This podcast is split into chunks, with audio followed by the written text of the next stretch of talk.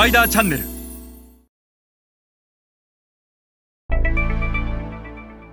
皆さんこんにちは。スパイダーの森部です、えー今日はグローバル市場では営業力よりもマーケティング力の方が重要であるということについてお話しします、えーグローバル市場への展開において、えーこのマーケティング力というものと営業力というものの明確な違いを理解しなければ自分たちはそもそも何が重要なのかと。自分たちにとってグローバル市場ではどんな仕事が重要なのかということが理解できずになかなかビジネスは回っていかない。今日は営業力とマーケティング力の違いについて一緒に学んでいきましょ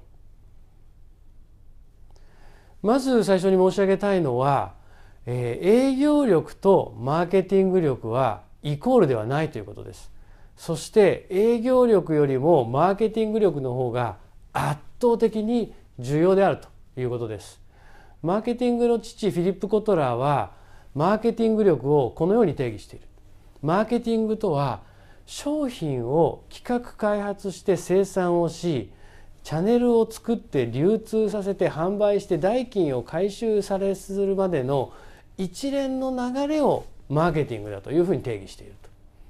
一方で営業英語ではセールスになるわけですがセールスや営業というのはこのマーケティングの一連の活動の最後の方の営業活動の一部分だけを指していると。したがって営業とマーケティングというのは全く違う。もっと丁寧に説明するとマーケティングの領域っていうのは一体どういうものなのか。まずアジア新興国例えばアジア新興国に出た時にその市場のことは全くわからない。したがって企業はまず市場調査を開始すると。そしてその市場に合った商品を企画して開発しそれを生産し物流網を構築して販売促進をして営業活動をしてそれを販売して代金を回収するというこの一連の流れがマーケティングであると。対して営業というのはこの営業活動の一部分であると。営業活動をさらに深掘ると顧客のアプローチに始まりえー顧客への提案そして顧客のクロージングえーこの流れが営業活動であると。我々は日本国内では営業部は営業活動だけをやっていると。したがってマーケティングのプロセスに介在するなんていうことはほとんどない。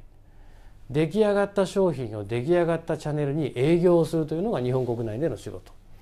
一方でアジア新興国に出たら